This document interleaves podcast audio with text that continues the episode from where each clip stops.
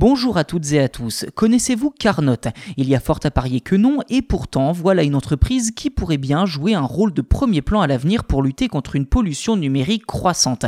En effet, Carnot commercialise de la puissance de calcul informatique et valorise la chaleur émise par ses infrastructures en la réemployant pour décarboner et chauffer d'autres bâtiments. Partons à la rencontre de ce pionnier du numérique responsable dans cet épisode.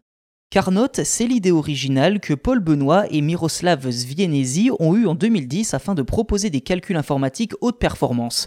Mais plus que de proposer de simples performances, justement, les deux entrepreneurs ont décidé de se saisir d'un problème majeur du secteur, la chaleur émise par les data centers.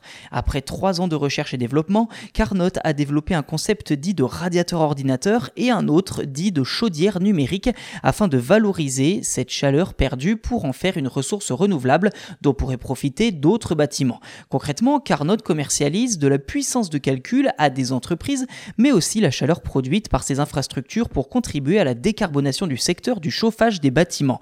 Cette démarche n'a d'ailleurs pas tardé à attirer de plus en plus de promoteurs immobiliers et de collectivités.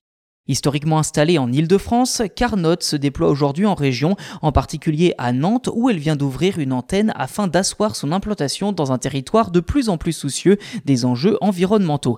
D'ailleurs, l'entreprise peut compter sur le soutien de l'agence Nantes-Saint-Nazaire Développement. À noter que le territoire est déjà pionnier en matière d'énergie renouvelable, notamment avec le déploiement des éoliennes marines ou encore l'implantation de plusieurs entreprises à fort potentiel comme Life qui produit de l'hydrogène et Beam Energy, un fournisseur d'énergie Pour rappel, le chauffage représente environ 60% de la consommation d'énergie d'un bâtiment. Le déploiement de sources de chaleur renouvelables et alternatives constitue donc une vraie priorité à la fois sur le plan environnemental mais aussi en termes de pouvoir d'achat afin de ne plus être dépendant des énergies fossiles et des prix du marché.